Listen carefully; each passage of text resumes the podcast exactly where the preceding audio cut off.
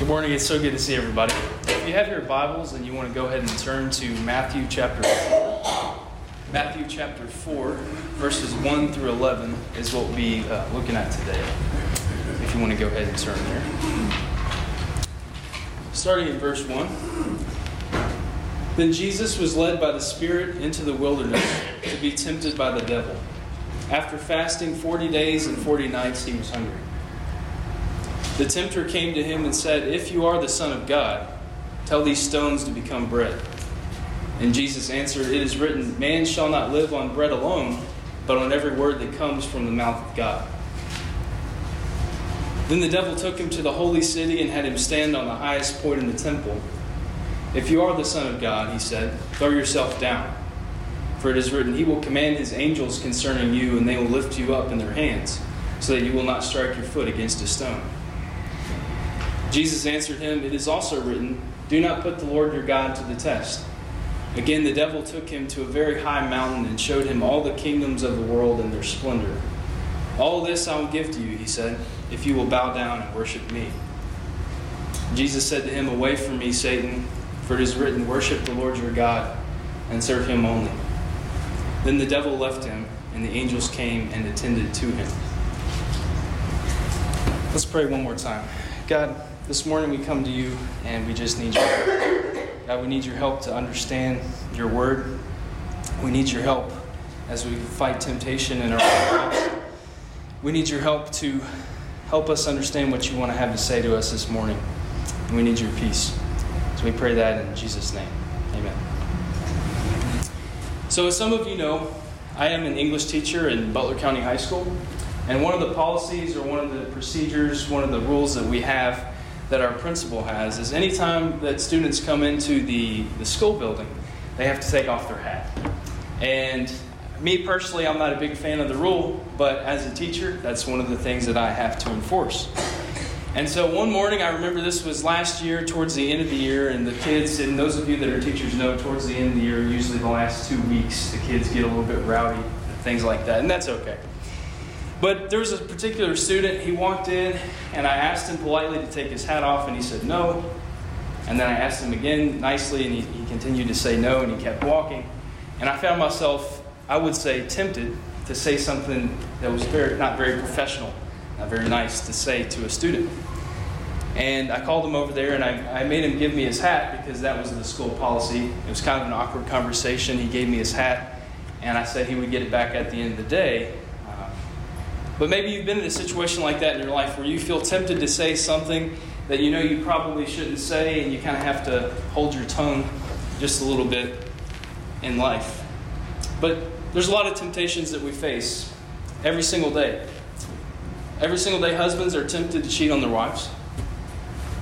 Every single day, CEOs across the country and in other countries are tempted to use money that they shouldn't be using, embezzle money.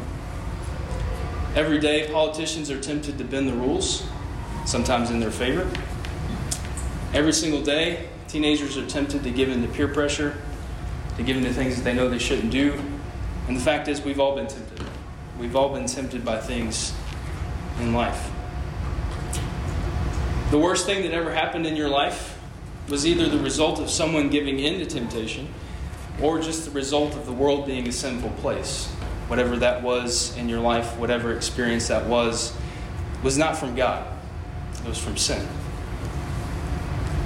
So I think it's important to think about that question like, what is temptation? It's one of those churchy words. I think it is helpful sometimes to give a definition. So, temptation is the desire to do something especially wrong or unwise. So, when you think about desire, you think about it's a feeling, it's an impulse that you have in your heart, in your life, to do something not righteous, but unrighteous. Sadly, we all struggle with that as fallen creatures, as fallen people.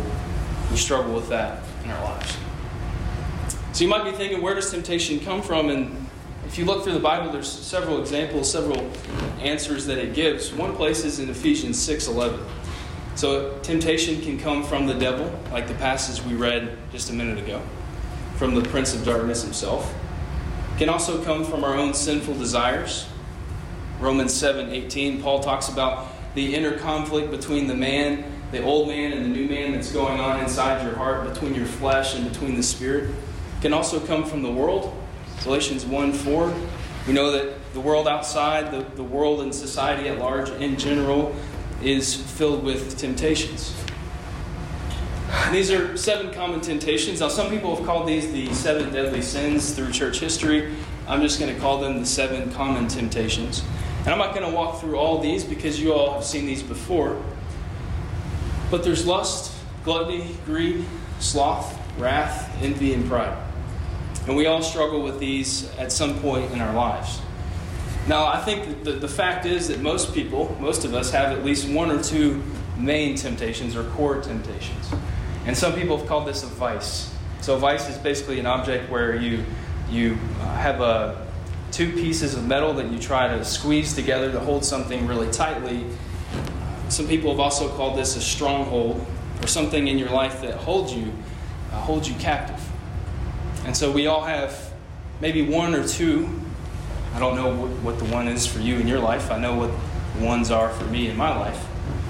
But we all have one or two main temptations that hold us back in our life. So that makes me think of the question what happens if you don't deal with those temptations in your life? And the case could be made that there's a lot of things that could happen. There's a lot of things that could go wrong. There's a lot of things that could transpire from temptation in your life that you don't deal with correctly. But the first one that comes to mind for me is a severed relationship with God.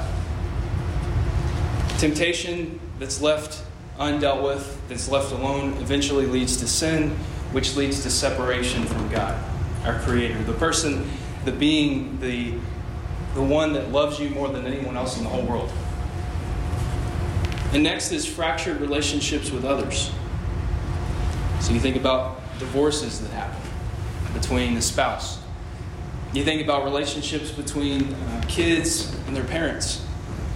You think about teenage relationships, dating relationships, workplace relationships. All of these relationships can be fractured when temptation leads to sin. And the fact is, if you're not careful, temptation can pull you further and further away from Christ. And as Christians, that's both a little bit scary a little bit of a warning, but also comforting in the fact that we know that Christ is with us when we go through those temptations. But enough of the warnings, I think, for now. How are we supposed to deal with temptation? I think that's really the core of Matthew chapter 4, what Jesus is going through, what he is showing us as an example. How does the Bible say that we are actually supposed to deal with that?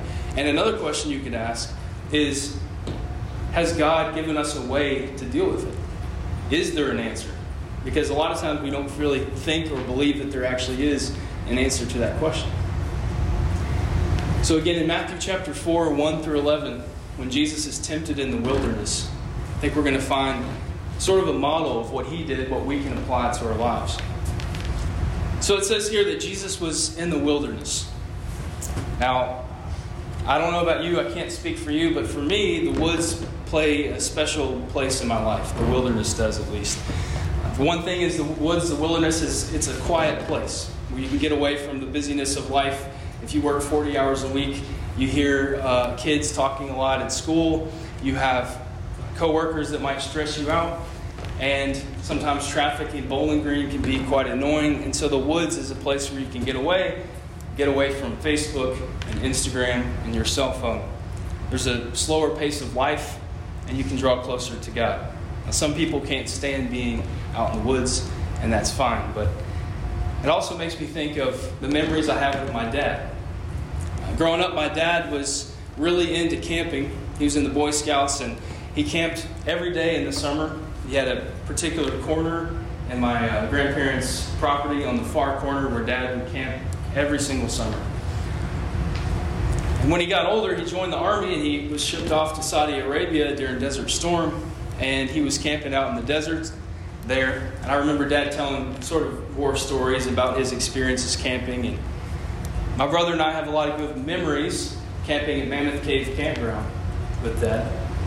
But the fact is, Jesus was not at a Mammoth Cave campground. Jesus was in the Judean wilderness where there was wild animals. He was exposed to the elements. He didn't have a cell phone. He didn't have anything. He wasn't with anyone. He was completely by himself. And it says, at that time, the devil came. There's a book by C.S. Lewis called The Screwtape Letters. Basically, what that book is, is it's sort of a, a notional idea or a theoretical idea of what the demons are like when they talk to each other as they're tempting other Christians. And you get this idea that there's a hierarchy in the demon world. There's Satan, and then he has other demons that follow after him. But Jesus is not being tempted by all of the other demons. He's being tempted by the prince of darkness, Satan. Hebrews 4:15 says Jesus was tempted in every way like we are, but he never sinned. You might say, "Well, why why is that important?" One reason is because he was the perfect sacrifice. He never sinned. He never gave in to temptation. And so when he died on the cross, he was a perfect sacrifice for us. But verse 2 also says that he was hungry. and as somebody who pays a little close attention to words, I really find that to be sort of an understatement. Because it says, after fasting for 40 days and 40 nights, he was hungry. Uh, I don't have a lot of experience with fasting in my life, but I have missed a few meals from time to time, and you know what that feels like. Your blood pressure can go up, you're more irritable, you're more likely to be uh, what they call hangry, especially men if you don't get enough protein in your life and your diet. Jesus went 40 days and 40 nights without eating. And again, I'm not a scientist, I'm not a doctor, but it's also been said that there's no one hungrier on the planet than a woman after she gives birth, after she goes through labor, because she's gone through a lot in her life and she's extremely hungry, and that first meal after the, the birth is, is a feast. But you get the idea that Jesus is incredibly weak, he's incredibly tested, and he's tired. And that's when the devil comes. So the tempter came up to him he says, almost in an insulting way, he says, If you are the Son of God, tell these stones to become bread. So if you will, kind of just imagine with me, he comes up to Jesus and he says, Look, Jesus, if you're the Messiah, then you created all this. You created the the uh, bush over there, the stones here, and it looks like you're pretty hungry, so just turn these stones into bread and then your problem will be solved. But Jesus answers, He says, It is written, Man shall not live on bread alone, but on every word that comes from the mouth of God. And so I find it interesting that Jesus, when he was uh, fasting from food, he wasn't intaking any food in his life, he wasn't he was fasting from friends. He wasn't with friends. He was fasting from society. He was away from the culture, but he wasn't fasting from the Word. He was filling himself with the Word. Jesus is the Word. It says, In the beginning was the Word, and the Word was God, and the Word was with God. But Jesus quotes Deuteronomy 8, verse 3. That's the verse he quotes right there, talking about living by every word that comes from the mouth of God. But the story continues. It says, Then the devil took him to the holy city and had him stand on the highest point of the temple. One of the things I do with my students is I try to get them to put them put themselves in the story. And so if you will use your imagination with me. When I went to Germany, when I was in freshman, my freshman year in Germany, uh, we went over there to see my uncle and we stayed with him for a while. We went to several different places. But one of the places that we went to was Paris. And it was really was a great time. We got to tour around the city. We, we popped in and saw a few paintings in the Louvre. We tasted a few croissants, but we also did the basically the obligatory visit to the Eiffel Tower, that landmark that everyone always talks about. And I remember being up there and we were looking out and you could see the whole city. It was really cool. I was up there with my grandparents and my uncle. There was a bunch of strangers, a bunch of Parisians uh, talking in other language. And we were up there, and it was it was a beautiful time. It was it was great. And I remember just looking out, and you would see different landmarks. You would see different statues from the Renaissance era and things like that. And there's something about being up there on a high point where you have a different vantage point. But the fact is that Jesus was not with his family, he wasn't with his friends, he wasn't with his uncle, and he wasn't looking at Paris. He was standing next to the most despicable, evil character, the most vile, terrible uh, force ever. And he's standing up there at the highest point, and he gets insulted. Satan says, If you are the Son of God, throw yourself down. For it is written, He will command His angels concerning you, and they will lift you up in their hands so that you will not strike your foot against a stone. See, the thing is that the devil knows the Bible, he knows the scriptures. The devil quotes from Psalm 91, verses 11 and 12. The thing is, he misquotes it, he misunderstands it. And Jesus, being the master teacher that he is, rebukes him. Jesus answered, It is also written, Do not put the Lord your God to the test. Jesus quotes from Deuteronomy 6, verse 16. And again, the devil took him to a very high mountain and showed him all the kingdoms of the world. So you get this idea that the devil is persistent. He's very persistent in trying to take down Jesus because he knew if he can take down Jesus, bring God crumbling down. He can defeat the system that he's been trying to rebel against from eternity. He says, he takes him to another mountain, another high place, and he shows him all the kingdoms of this world. He, Jesus looks out again. And remember, the Bible says that the devil is the prince of the power of the air. So he does have power in the world, but he's on a leash. He is restrained. He says, I'll give this to you if you will bow down and worship me. That's what the devil wanted Jesus to do. I remember being in uh, France again, and it's the only time I've been out of the country except for the recent time I went with the National Guard. And we visited the grave of Napoleon Bonaparte. Now, I'm not a huge history person, but those of you that remember Napoleon remember that he was a really short, uh, stubby guy. And he was known for being very arrogant, very crass. He was an emperor. He tried to just basically take over all kinds of areas using military power. And at the end of his life, they basically banished him because he was crazy.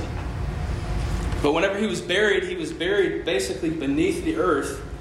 And his grave, he, in his will, he wanted them to scoot him over to the left, and he put a mirror there. And then he had a railing up on the front of his grave so that everybody that would come to see his grave would have to bow down to King Napoleon. And I remember being there, and my grandpa said, Ah, he's not worth bowing down to. And Jesus says, I'm not going to bow down to you. Jesus said to him, Away from me, Satan, for it is written, Worship the Lord your God and serve him only. Jesus quotes from Deuteronomy again, this time chapter 6, verse 13. He says, Worship the Lord your God and serve him only.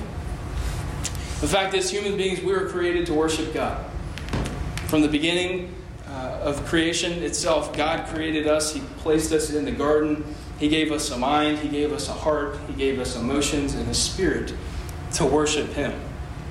And human beings were the only creatures in the world that make art, that come up with poems, that write poems to try to describe beauty. I love animals, but animals don't do that.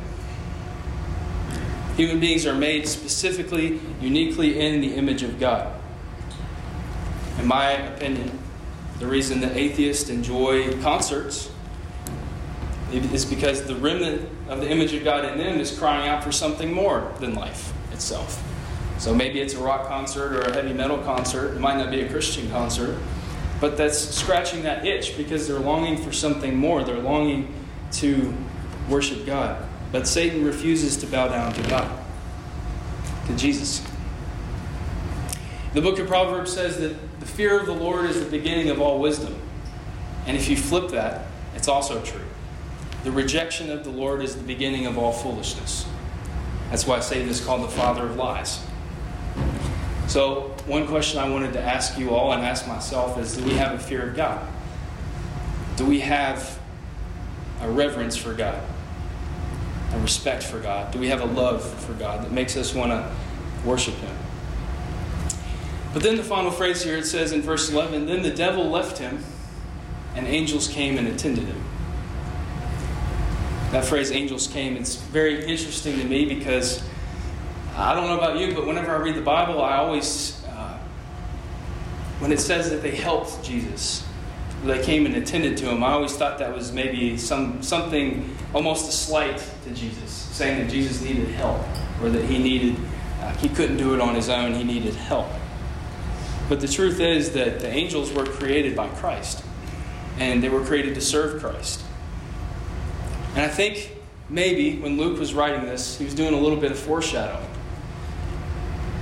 Because in Luke chapter 22, actually, again, Matthew's writing this, but it's possible that there was a little bit of foreshadowing going on depending on how much he knew of the other writings. But in Luke 22, verse 43, when Jesus was in Gethsemane, whenever he was in the garden the night that he was going to be betrayed, whenever he was praying to God, Luke includes a detail that says that he was sweating blood from his, his brow before they put the crown on him, he was sweating blood. And his disciples were asleep, and he was in the wilderness, and he was by himself. And it says in Luke 22, verse 43, that angels attended to him. And it doesn't say how many angels, it just says angels with an S, so it's plural. But there's another place in the Bible that Jesus said, if I wanted to, I could call a legion of angels. 10,000 and 10,000 angels could come right now at any moment and comfort me and do what I say and do what I will. But I think it's a, a comforting image that when the devil scurries along back to hell, God sends angels to comfort Jesus. So then finally, what can we take away from this story for our lives, for our own personal edification? There's a lot of different things that you could focus on. We kind of did a, an overview of the story itself. But I think the bottom line for me, at least, is God always provides a way to overcome temptation. He always provides a way out. He's faithful. He's always going to give you a choice. Jesus had a choice in his human nature. And we have a choice as well. God always provides a way to overcome temptation.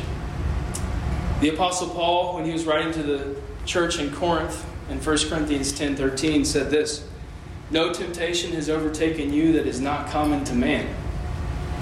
God is faithful, and He will not let you be tempted beyond your ability.